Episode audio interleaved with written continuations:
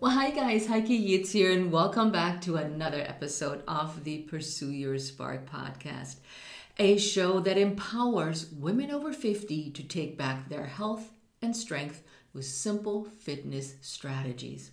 And before we dive into today's episode, I want to make sure that you know how to get your hands on my 5 for 50 lifestyle guide for women over 50.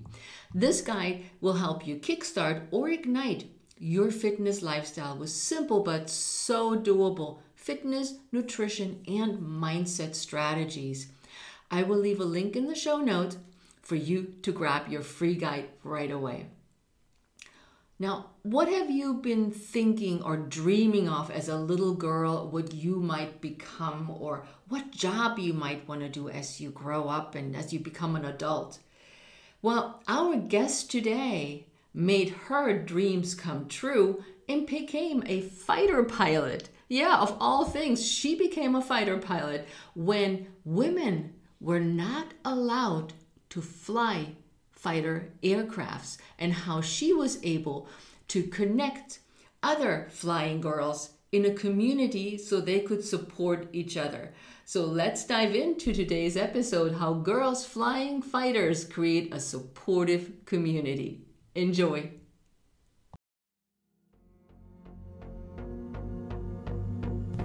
Hi there, you're listening to the Pursue Your Spark podcast.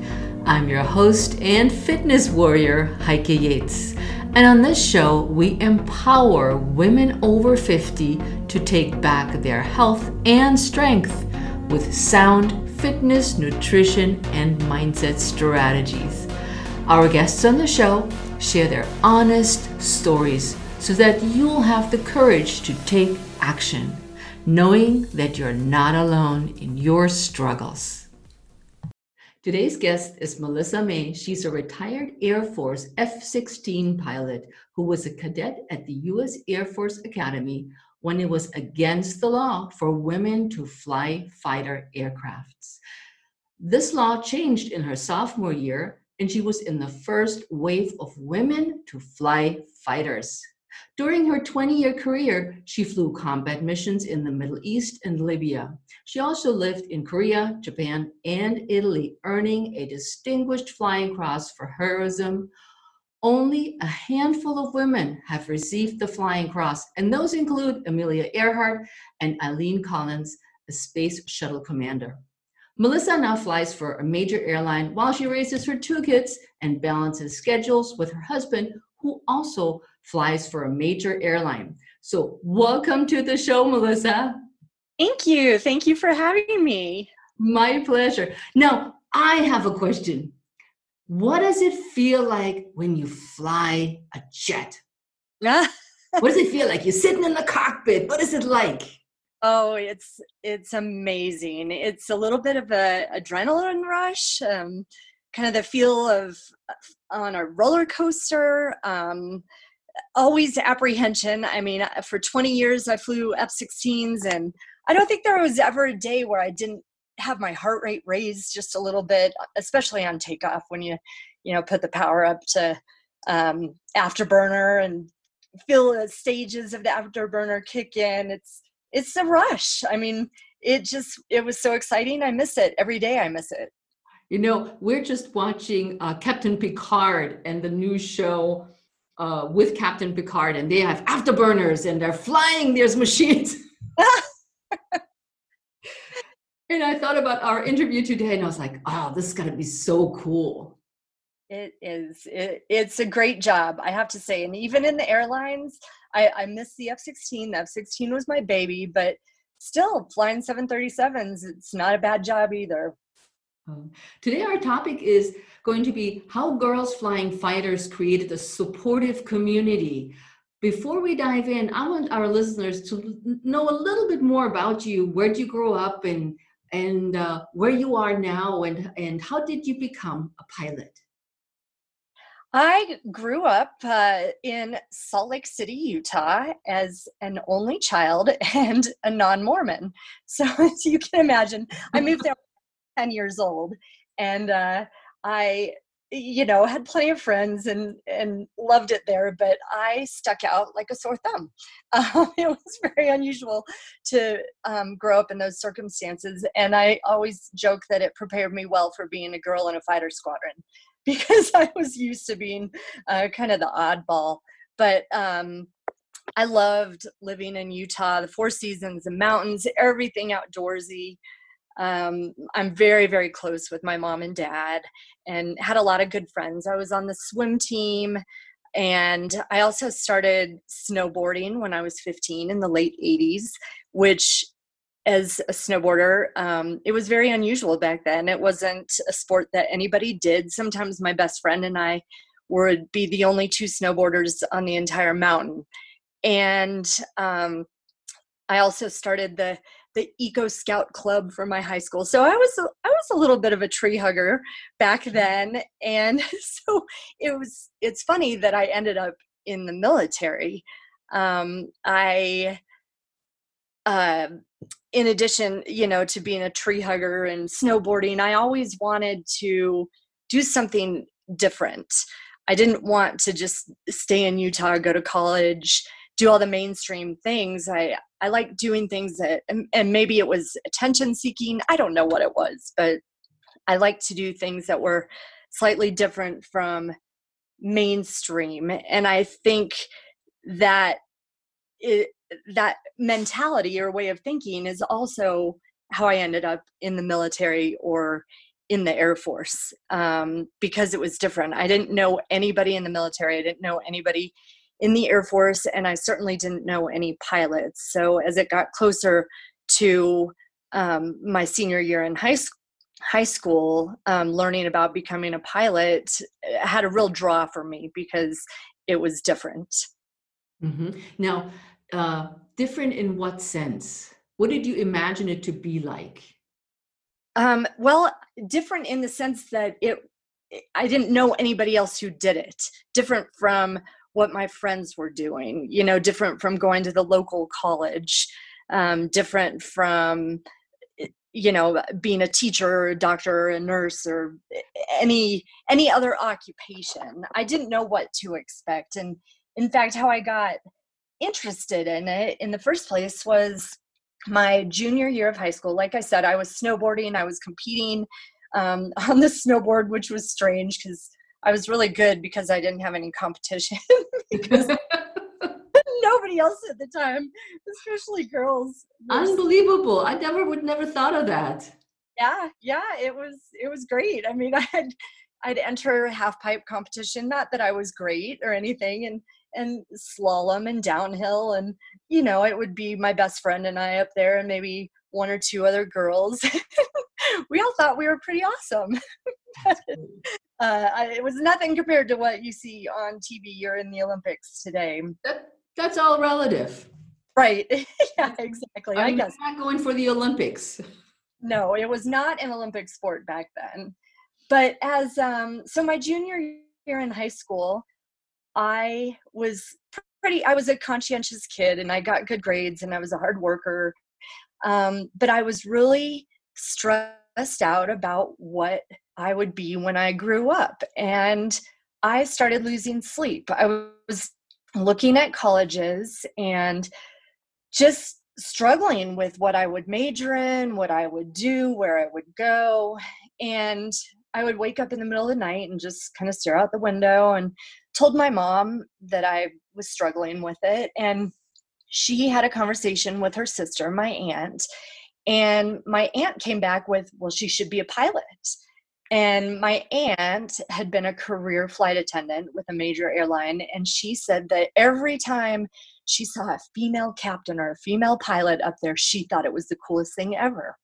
And so my mom mentioned, "Well, Linda said you should be a pilot," and uh, and I was like, I don't know anything about that. I don't, I, you know, nothing. I didn't have any flying experience. My dad had been a maintenance officer for a few years and he was an aviation fanatic and you know so i had gone to air shows as a kid and i knew what an f4 looked like his favorite airplane and you know i liked watching the thunderbirds but i never really thought oh i could do that but then my mom my biggest fan, you know, was super supportive and she said, "Yeah, you could totally be a pilot. I think that's a great option." And um, so between my mom, dad, and my aunt, um, kind of leading me in that direction, I I looked into how to become a pilot, and there were some aviation schools, you know, Embry Riddle, and there was a school in North Dakota. But again, I was concerned about getting a degree in aviation. You know, I, I still wasn't set on the idea. I thought, well, I need a real degree. I need to go to college and do something and not just be a pilot because what if I don't like it? What, you know, just a million questions. And somehow I stumbled upon the Air Force Academy. And that was really appealing to me because it wasn't just college. It wasn't, you know, just going to Colorado or Utah and uh, getting your four, de- four year degree. It was, go to Colorado, put on a uniform, low crawl through the mud and the obstacle course, jump out of airplanes in the summer, you know, f- uh, fly gliders. Um, and oh, by the way, you get a really good four year degree from a reputable school, and you're guaranteed a job at the other end. And they might send you to go be a pilot. So I, the more I looked into it, and you know my mom again my dad wasn't so set on the idea he was like i don't know about my daughter going into the military but um they were supportive of it and i wrote a letter to the swim coach saying hey i might be interested in this school and ultimately i ended up being recruited to swim out there and spent four years at the academy and later on ended up uh, going to pilot training. So uh, an unusual route compared to a lot of kids who you know, always wanted to be a pilot from the time they were five years old, like my husband. Uh, so you went to go swim first for the military, is that right? Yeah. So the Air Force Academy, it's a it's a four year college, um, but you're considered active duty in the mil- so we wear a uniform every day. We have cadet rank and but they have all the intercollegiate sports. And so yes i i swam all four years there as an intercollegiate athlete while i was getting my degree. Ah so it was not from the get-go you could fly and jump off things and do all these crazy things? Um no you could. So the academy um all the summer programs so you only get three weeks off uh, in the summertime and then the so the summers are breaking it down into three sessions three weeks each and so you do two summer programs and then one you know three week stint where you get to go home or do whatever you want but i um, the summer there i took uh, soaring and jump jumped out of airplanes free fall.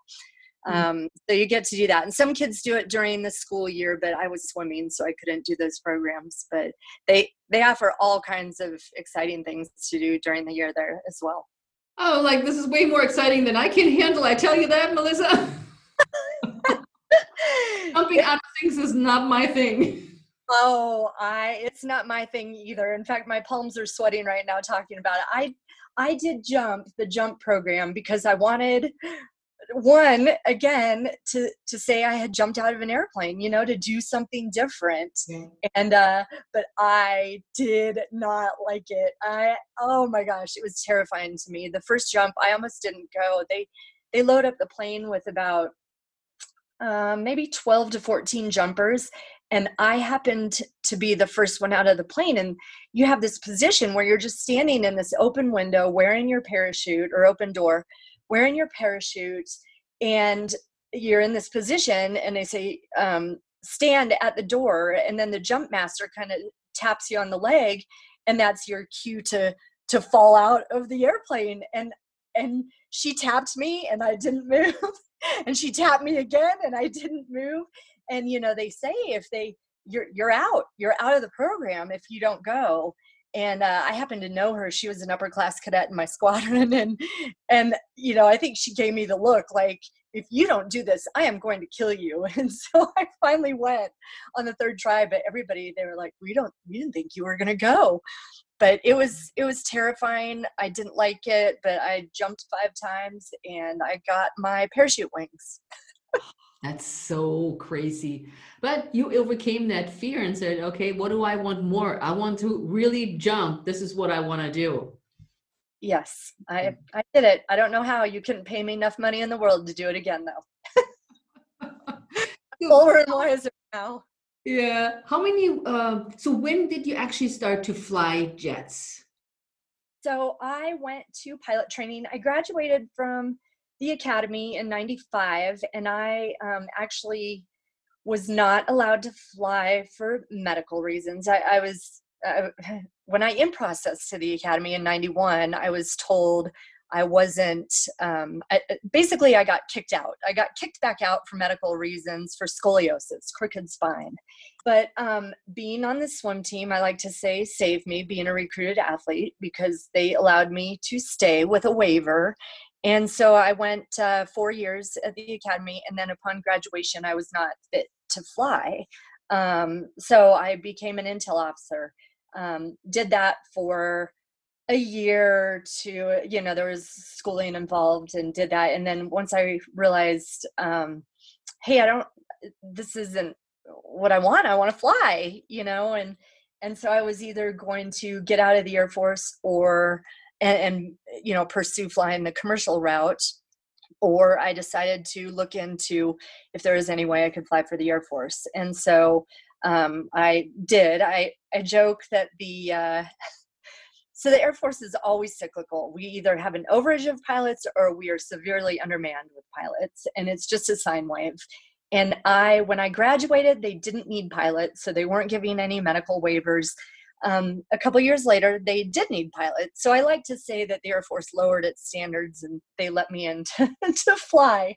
Um, but without that, uh, I wouldn't have been to fly, able to fly. In fact, when they let me stay at the academy, the the chief flight surgeon or the head doctor um, you know, I was an 18 year old kid scared to death thinking I'm getting kicked out of the academy. And he was mad that the athletic department sort of overruled him and he said well you get to stay. Congratulations but god forbid you ever do any programs here. If you ever ejected or you'll never fly if you ever ejected you'd be an instant vegetable. You know and those words uh, that was tough wow. to hear. Um that is tough. it now, was when you, when you, think about scoliosis i would have never thought that this may be a, a handicap when it comes to this kind of job yeah, well, you know, there when you uh, fly high performance aircraft, the G forces, you know that that sensation that you get when you're at the bottom of a roller coaster when your legs feel really heavy or your arms feel heavy um, the f-16 pulls nine nine g's so your body weight is nine times so your head alone you know, I don't know the average, how much does a head weigh? 10? 16, 12 to 16 oh, oh, 12 to 16. Yeah. So I don't do math in public, but times that by, by nine. It's a lot. it's a lot. Right. So, um, fighter pilots have a lot of back um, and spine compression issues and problems with our necks.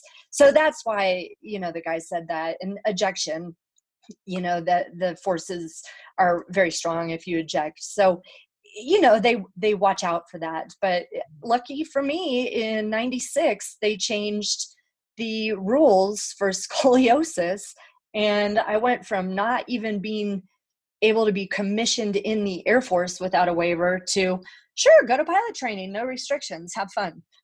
So yes. i went uh, off to pilot training. And so you went off to pilot training all pumped and ready to roll. What happened then?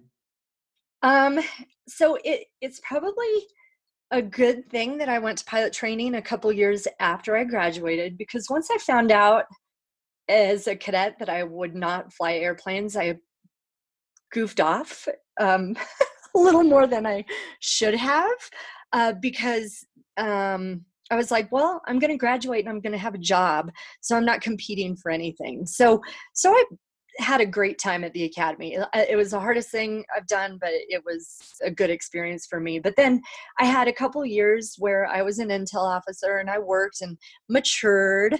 And then I went down the road um, to pilot training. I was married already. Um, my husband in the Air Force as well. I met him as a cadet. And uh, I just showed up to pilot training and it, um, UPT, it's called undergraduate pilot training, is a merit based program. And so I knew that my airplane selection would be based on how well I performed in UPT. And I went into it with, hey, I've, I've had my time to play. I've seen what the Air Force is like in another career field. I don't know necessarily what I want to fly right now, but I want to do as well as I can so that I either get my first choice or that I don't have any regrets if I don't get my first choice. You know, I didn't want to get an airplane and go, oh, I didn't want this one. I should have worked harder.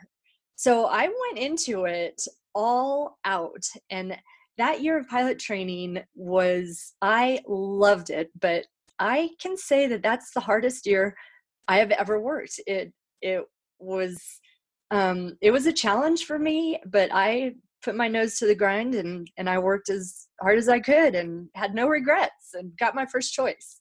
And what what was the challenge or one of the challenges? Um that you can talk about.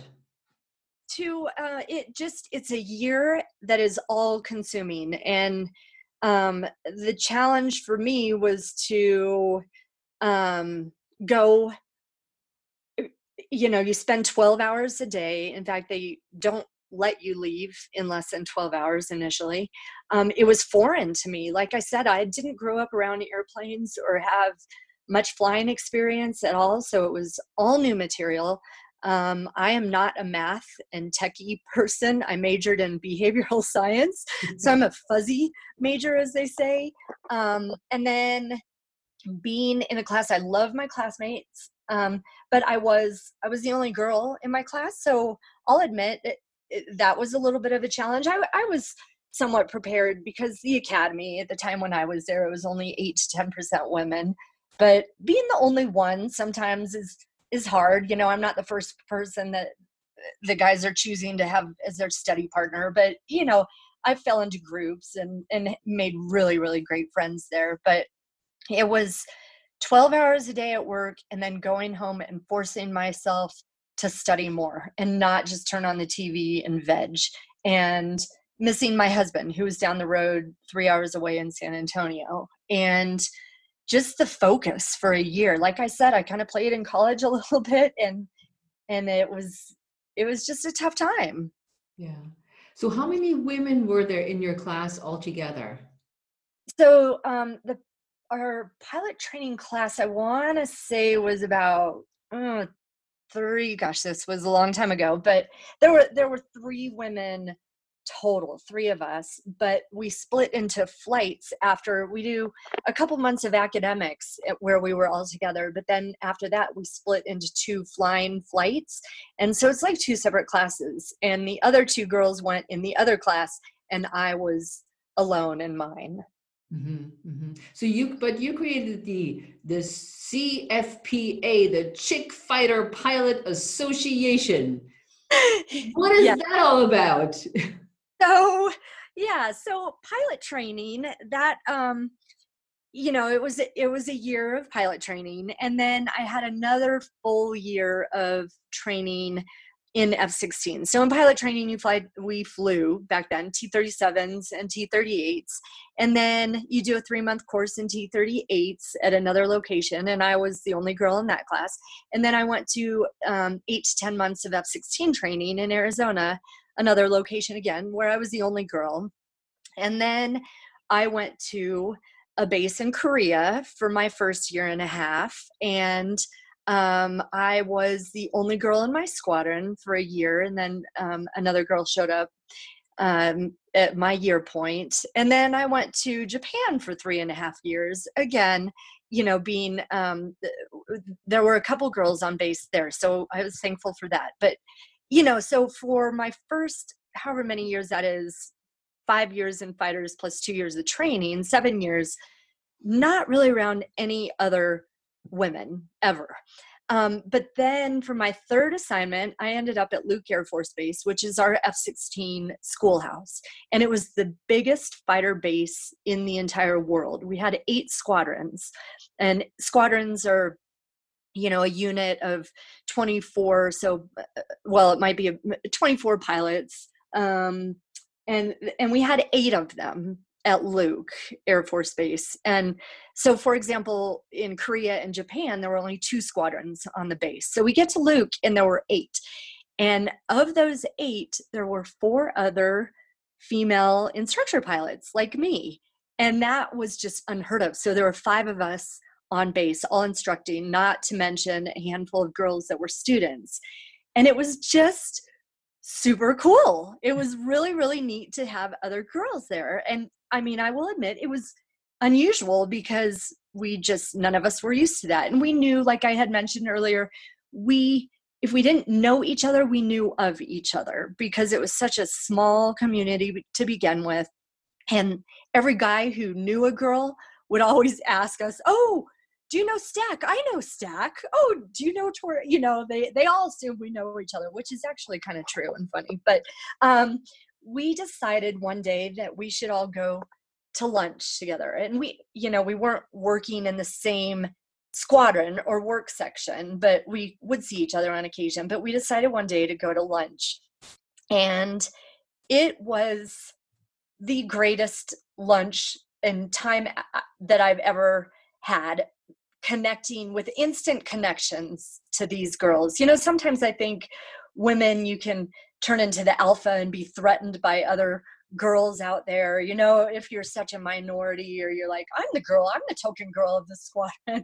but um, these girls, it was not like that at all. We were all in our late 20s, early 30s, married. Um, no kids, but you know, and very career oriented, but most of us wanted kids, wanted families. Um, we'd been successful in our careers thus far, and we just had such a great time um, meeting one another, getting to know each other. So we started going to lunch a couple, you know, once a month, and then that evolved into going out to dinners or girls' night out. And these girls have become my best friends. You know, we had similar experiences, similar um, objectives and goals and and they just are the most amazing women I've I've ever met. And um, so from there, one day at lunch we were joking around that that you know it should be a thing. Look, there are there are five of us. We're we're like a we're a force to be reckoned with. Five five chicks flying fighters. And we um, one of the girls said we should have a name. And so when you're a lieutenant in a fighter squadron, um, they call it a lieutenant is the lowest rank in the Air Force, and lieutenants they have an LPA, the Lieutenant Protection uh, Association.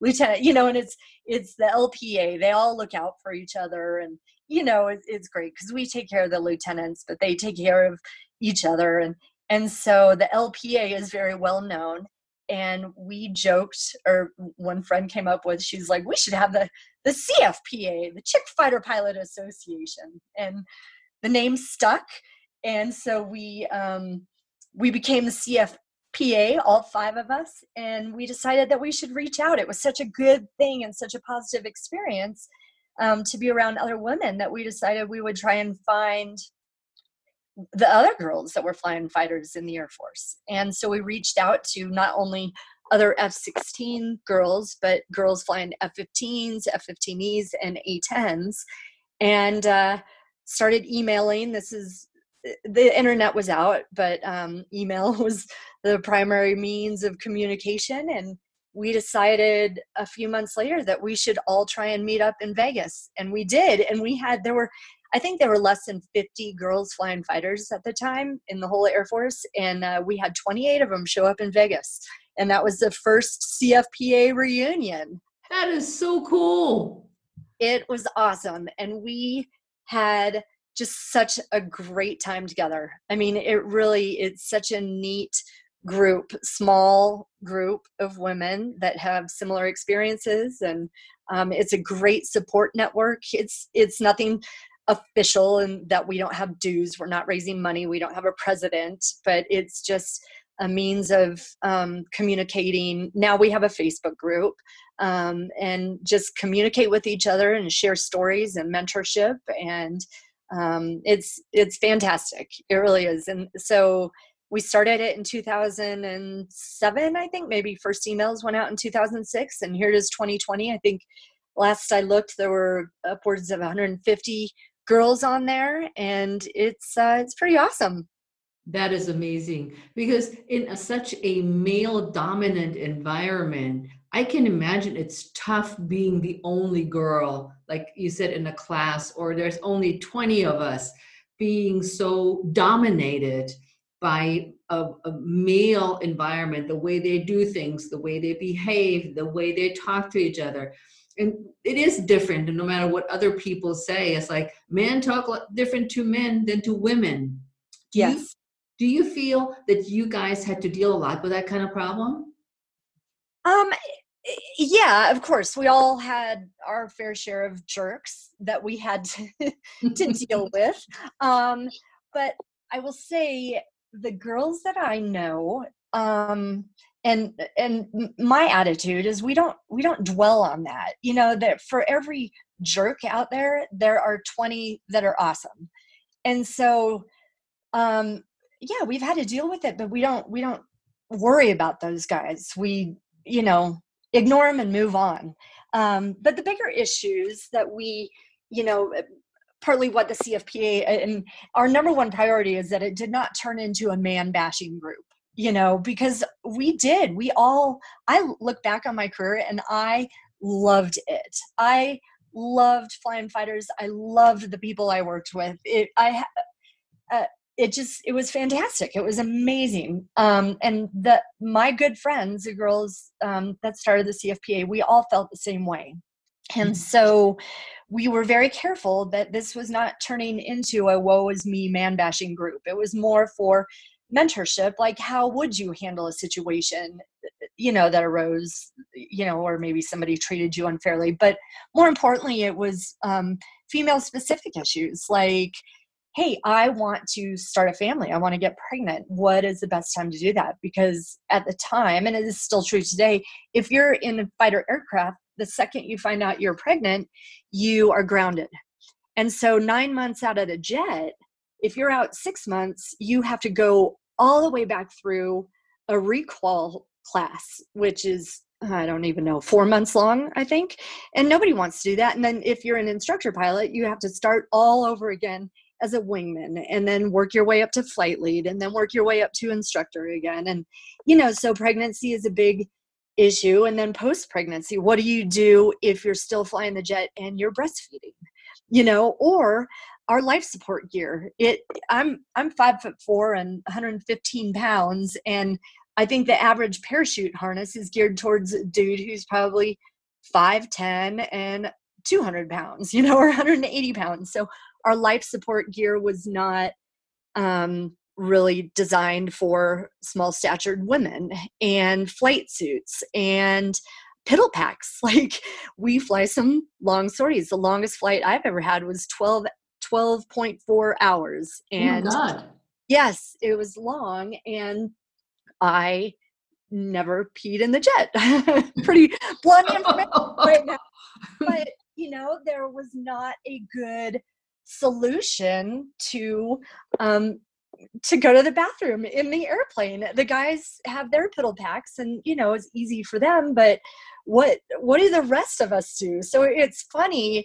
It's these things that nobody talks about and um, but when a new girl joins, the one of the first questions is, "How do I use the piddle pack?" You know. I mean, that's true because I mean, let's, let's, if we're going there, it's like you have your period too. I mean, if you're flying for this long, you got to do things in the bathroom. Exactly. Yep.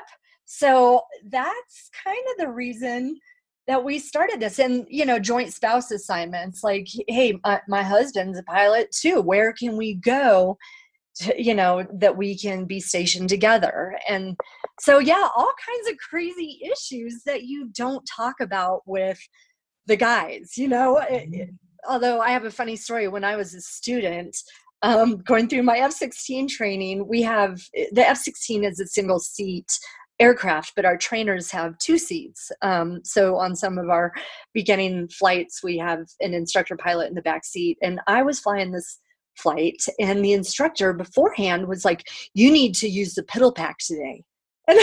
And I'm thinking, You're crazy, dude. But he adamant he does it to everybody and i you know every student which is actually fair and i see his point because it's not the easiest thing to to pee in an airplane when you're the only person at the sole controls and our autopilot is kind of a joke so he but this guy in the back seat i'm like i'm not peeing with you in the back seat of my airplane oh my you know it just it was hysterical but um yeah but it would be nice now there are some girls out there so I, I, get it. Like, hey, could you fly one of my long, longer sorties and let me see how this thing works with somebody in the back seat as a backup pilot? You know, so just yeah, mm-hmm. we've we've come a long way. Yep. So for all the people that are out there, you know, there's other ways that we think about when you have to go to the bathroom that I never thought of in the wildest dreams. oh, I I can go into tons of details. We can say that it's it's its own talk in itself. But this is so cool that the, you guys created the supportive community to talk about things that either you don't want to talk about in public or you don't want to talk to about a guy like you just said but that you can share amongst or share your experiences from somebody like you who's uh, more seasoned than the other girls in the group right yep yeah. Yeah. So what did what did your husband, who's also a pilot, think when you just went full on into this career? He is awesome. Um, so my husband and I met. He was actually uh, on the swim team with me at the Air Force Academy, and he was a medical misfit like myself. And so when he graduated, he was an engineer, and I got the waiver or the acceptance to go to pilot training first, and he was so supportive of that. His dad was uh, Air Force pilot, and my husband always wanted to fly airplanes. And so when you know we were newly married, and I said, "Hey, I'm going to uproot everything that we have talked about in our future, and I want to go to pilot training." And he, we talked about our career fields because a pilot and an engineer are not that compatible. And so he said, all right, well, I'll try and change my career field. I'll try and be a maintenance officer and, and follow you around. And, um, you know, super supportive, great guy. Luckily, like I said, the Air Force needed pilots and he was able to get a medical waiver as well. His was for vision. And so I went down the road to pilot training, and six to nine months later, he followed me and he ended up going to pilot training as well and flying F-16s. And the two of us, we have parallel careers you know we were just joking the other day about how we look like clones on paper you know we we both were late rated going to pilot training we both went to korea we both we were always assigned together but uh, when as pilots we don't just fly airplanes for a living as much as i would love to only fly an airplane in the air force we have jobs on the ground as well as a training officer or a scheduler or a life support officer and he and i pretty much had the exact same jobs throughout our entire career and he just it was great we always prioritized being together um, over our career moves and fortunately the air force took care of both of us so we were together every assignment and we also were given good assignments that were good for our careers and we just lucked out. We we look back and we're like, we're the luckiest couple in the entire Air Force. That's how we feel. That is amazing. That's yeah. so good to hear. Now, I wanted to know more about your flying cross. What is the story behind getting a flying cross like Amelia Earhart and Eileen Collins? wow, just I want to know. I want to know. This is like cool stuff that I don't get every day. Oh, um, well, I don't. It, you know, I don't really hype that up too much, and I I never tell the story of it because to me, um, I was just doing my mission. We were deployed. We were flying combat.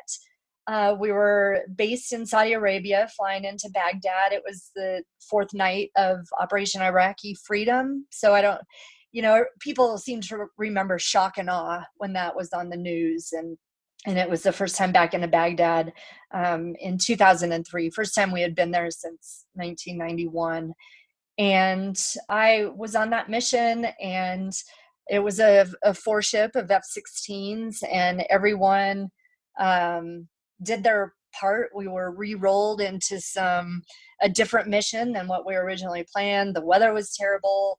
They were shooting at us. We were shooting back, dropping bombs and shooting anti-radiation missiles, and um, it was it was some pretty. It was a big night. I'll put it that way, and um, it just you know our team employed and did a great job. All four of us uh, came back home and we were able to conduct our mission. And the Air Force or whoever decides, you know, that things are a big deal, they they decided that one was kind of a big deal, and so we were awarded the the Distinguished Flying Cross, which I'm honored that I have gotten um, that I was awarded that. But like I said, I was just doing my job. All four of us were, and um, you know, honored and proud that we could execute.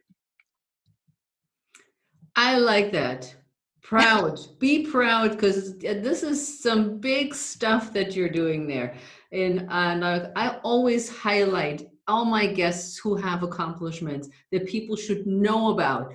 And it's like you said, you did your job, but it's more than your job. It's your passion. It's your your inspiration and your support of, of what you do in the world of fighter chicks.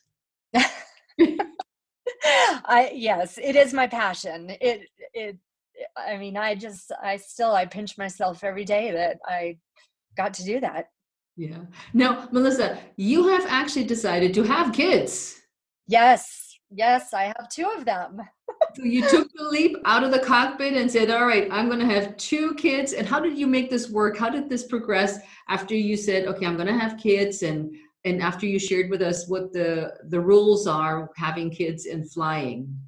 So, yeah, we um, I made it a personal choice that I would not have kids while I was in a flying assignment. Just I didn't, you know, being one of the first girls to still be in fighter squadrons. Um, I didn't want to ruin it for the girls behind me because, like I said, if if I got pregnant, I was grounded immediately, and um, I just I didn't want to do that, and so I leaving Japan. Actually, our second assignment, we asked our bosses, "Hey, can we get a non-flying assignment?"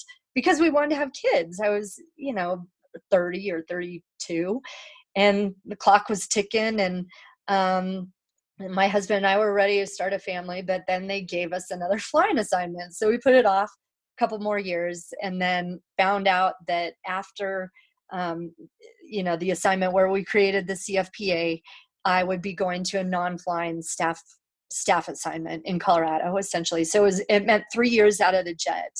And w- the first year i'd be getting my master's degree and then two years working at the air force academy. And so it was perfect. My husband and i both had the assignment and we decided okay time to go. And so we started trying about i don't know two months before we left luke air force base thinking well it takes forever to have a kid and we only have three years and bam got pregnant on the first try so i like to say my my son has flown in an F-16 and pulled nine Gs, and you know he he, was there. Um, so I was grounded for my last month, um, month or two in Phoenix, and then two two kids later on the non-flying assignment. Um, you know, we we made it work. It was great. Three we had three years out. My son was born what in six six or seven months into the the non-flying assignment my daughter was born um, right before we were done with the non-flying assignment so it, it was great because non-flying assignments you have more control of your schedule you know it's more of a nine to five type job no deployment. So it was a great time for us to start our family and we were thrilled about it. But when it came up we still had five years left in the air force before we could retire. So when it came up to choosing or you know being chosen for another assignment neither of us were ready to be done flying fighters. And it was it was a hard decision because here you are i had a two year old and a, a you know two month old saying well do we want to go back to f-16s or should we pick something you know a little more nine to five or and i just i i part of me i, I definitely wasn't ready to be done flying fighters but another part of me was like, no, I am, you know, to be one of the oldest girls in fighters and to have kids, I'm to show the other girls that I can do this. And so that was really a large part of why I wanted to go back to F 16s. I wanted to show look, you can fly and have a family, it's not mutually exclusive. And so we, leaving Colorado, we were so fortunate and got, you know, the assignment that everyone wants. And we were sent to Italy for three years. And so with a two year old and a four month old, we, or two, I guess she was two months, I went back through F 16 requal. Um, and got qualified in the F16 again and we were sent to Italy and you know so my son was 2 years and 3 months my daughter was 4 months or you know whatever very close and young and it was eye opening I will not sugarcoat and say it was an easy assignment. When we got to Italy um it was it, it, the Libya, um, Benghazi, and Libya, and flying combat missions there. All of that stuff kicked off six months after we were there. And the base in Italy that we were stationed at was the closest fighter base to Northern Africa. So we went from, hey, we, you know, fly during the day, we fly our training missions, we deploy if we need to. Um, but it is where we do our training in Italy to pack your gun we're loading up live weapons and you guys are flying combat missions 24 7 into libya. And with the kids now age one and three we had a live-in nanny with us but she had asked to take a couple weeks off because her family was visiting. And so we are like sure we can manage. And boom that's when everything hit with no notice and it was the closest to a nervous breakdown that I've ever had. I had to drop my kids off at the base daycare that opened seven days a week, thankfully. But, um, you know, I hadn't seen my husband in a few days because this war had started and, you know, we were working crazy long hours around the clock. And the first day I was scheduled to fly, it was a Saturday, a few days into this, and I drove my kids to the base daycare, which had accepted them. Um, and I dropped them off and I drove to work crying, thinking, oh my gosh, now I'm going to go drop bombs. I just dropped off my babies and now I am going to go fly a combat mission. And it was just surreal. It was emotional, but I was super stressed with everything going on.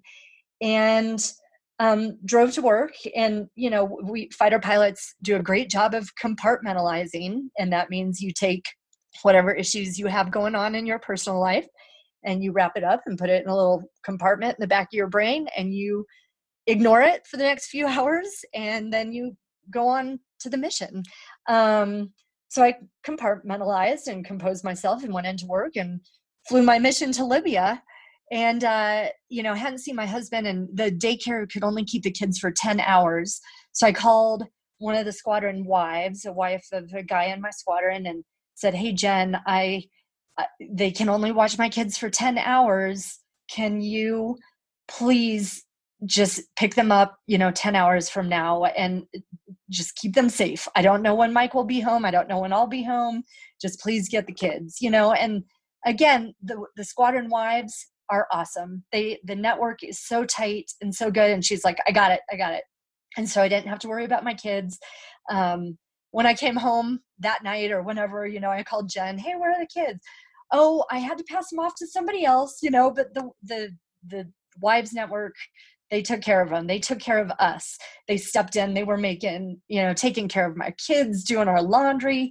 It just it was a crazy crazy time but um getting back to you know relying on on your your people your you know whether it's a cfpa or um, for me at the time it was the squadron wives that i relied on them. They took care of us. They were my best friends at the time and how I'm, long did this go on, Melissa? For how long did this? Um, you know, initially it was oh, it was so chaotic.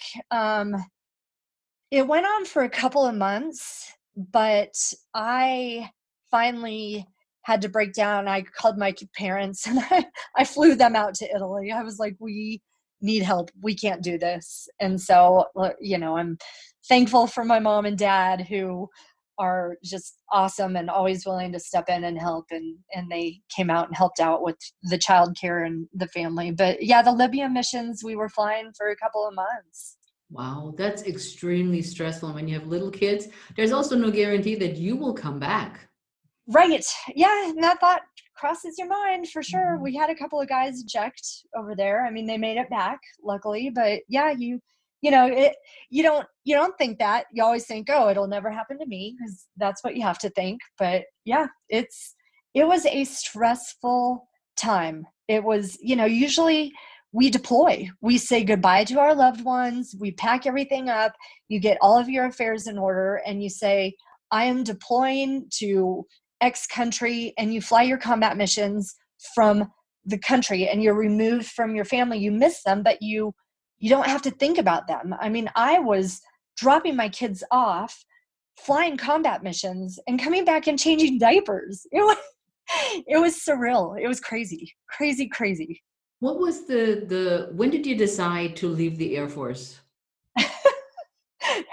During that time. During that time. you know that that was for me um you know i like to say it was kind of my my pivotal moment. It um i i didn't leave then i still served another that was 20 2011 so i still went another 4 years after that but that was the time where i really had to weigh my my pros and cons and figure out my priorities. I mean i loved the fact that I still got to fly F-16s um, and my kids were around it, and um, but Italy was a difficult assignment. It was so busy for us. It was really, really hard on the family with the kids being the ages that they were and how much the Air Force asked of us in that assignment. You know, I kind of made up my mind. Okay, I'm going to retire at 20 years when I was over there, and so we did one more assignment after Italy. We went back to the schoolhouse as instructors and that I I honestly thinking back, I probably could have stayed there forever because it was an an easier pace, you know, teaching new F-16 pilots how to fly the jet. They were so motivated, they were so excited. Um, the threat of flying combat missions from home was not there. Um, but you know, being in Italy during that time, I pretty much made up my mind. Okay, when I hit 20 years, I'm going to be done. Yeah, and then when when you decide, like you said, after four years, you decided that you were going to go move on. And what did you decide to do? Um, the airlines, funny enough, because you know when you my whole time flying F-16s, I never really had any interest in going to the airlines. I mean, the F-16 that is the pinnacle of flying, in my opinion. Like I gotta ask you, I gotta ask you one thing because yeah. uh, what's the difference between the F-16 and the F-12 or whatever they are? We don't know these numbers. What does it mean? So the F-16 is a single seat multi-role fighter and it um it's old you know now there are much newer and better airplanes out but the f-16 it is multi-role. So it does both air to air and air to ground. So we can do every mission in the f-16 um, they call it the jack of all trades master of none because the f-15 at the time and it's still f-15 and f-22 um, they are mostly solely air to air fighters you know so they're the ones that do the long range fight or the close in dogfighting and they're really really good at it. We do that in the f-16 but um, you know we maybe not quite as good as them eh, depending on the pilot but i was like i hear all these numbers and f's and i was like if i don't know my audience doesn't know either i'm like we're gonna clarify is this like the the bomber of all bombers or is this the fastest oh. of all fastest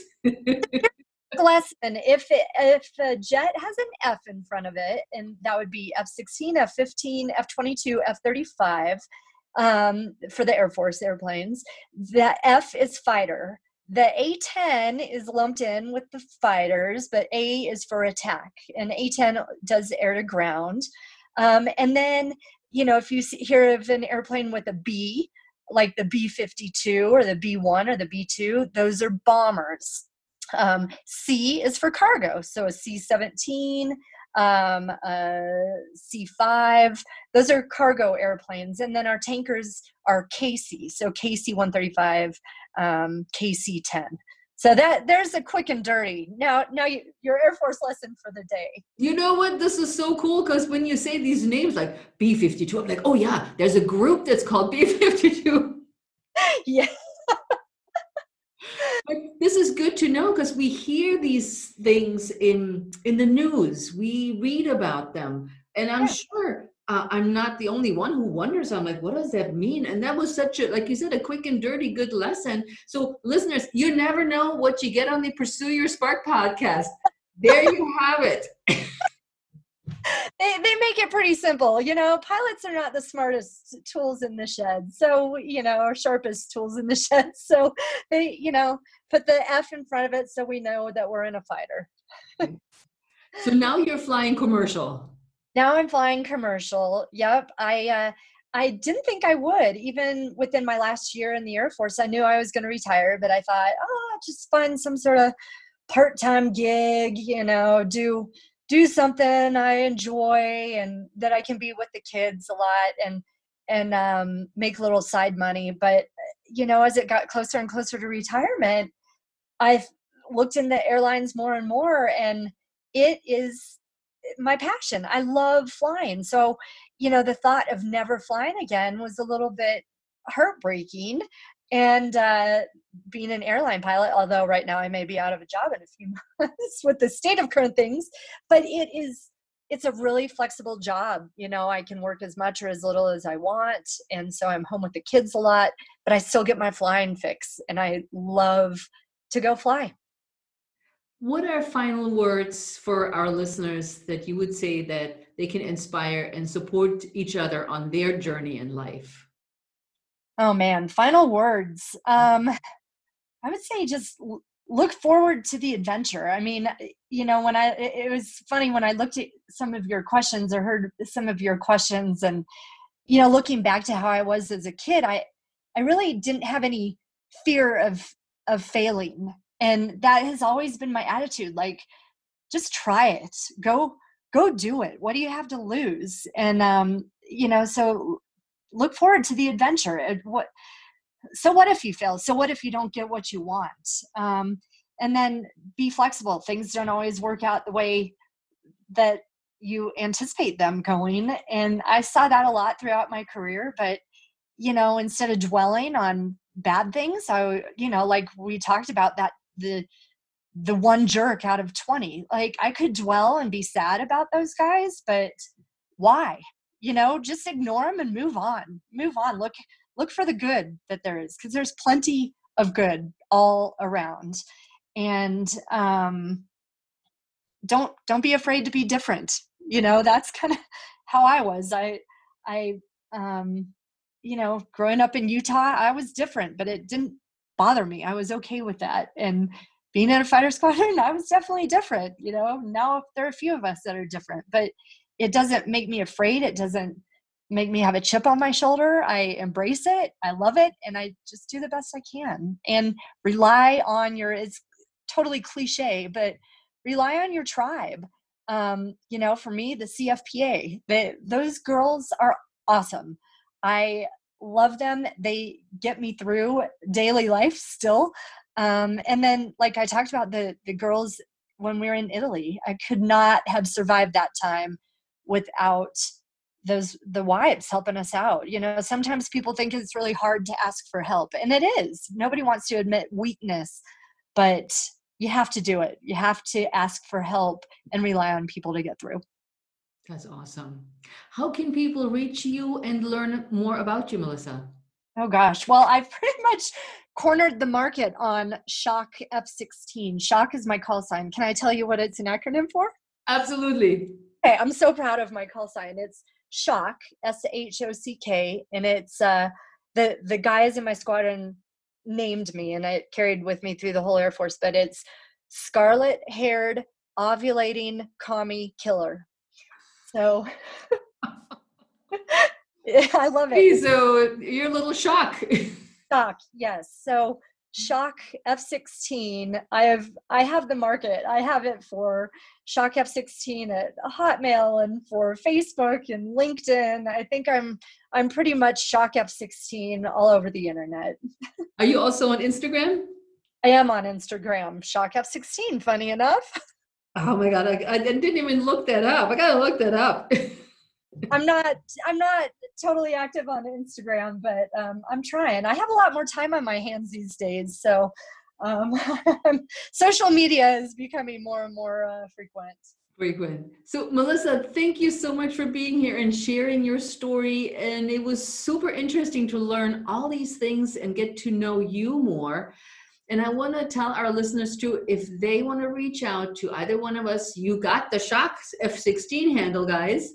And you can reach Melissa on all those handles, or you reach out to me at Heike Yates or the Pursue Your Spark podcast on Instagram and on Facebook. I'm at Heike Yates, Pursue Your Spark. Let us know what you thought of today's episode.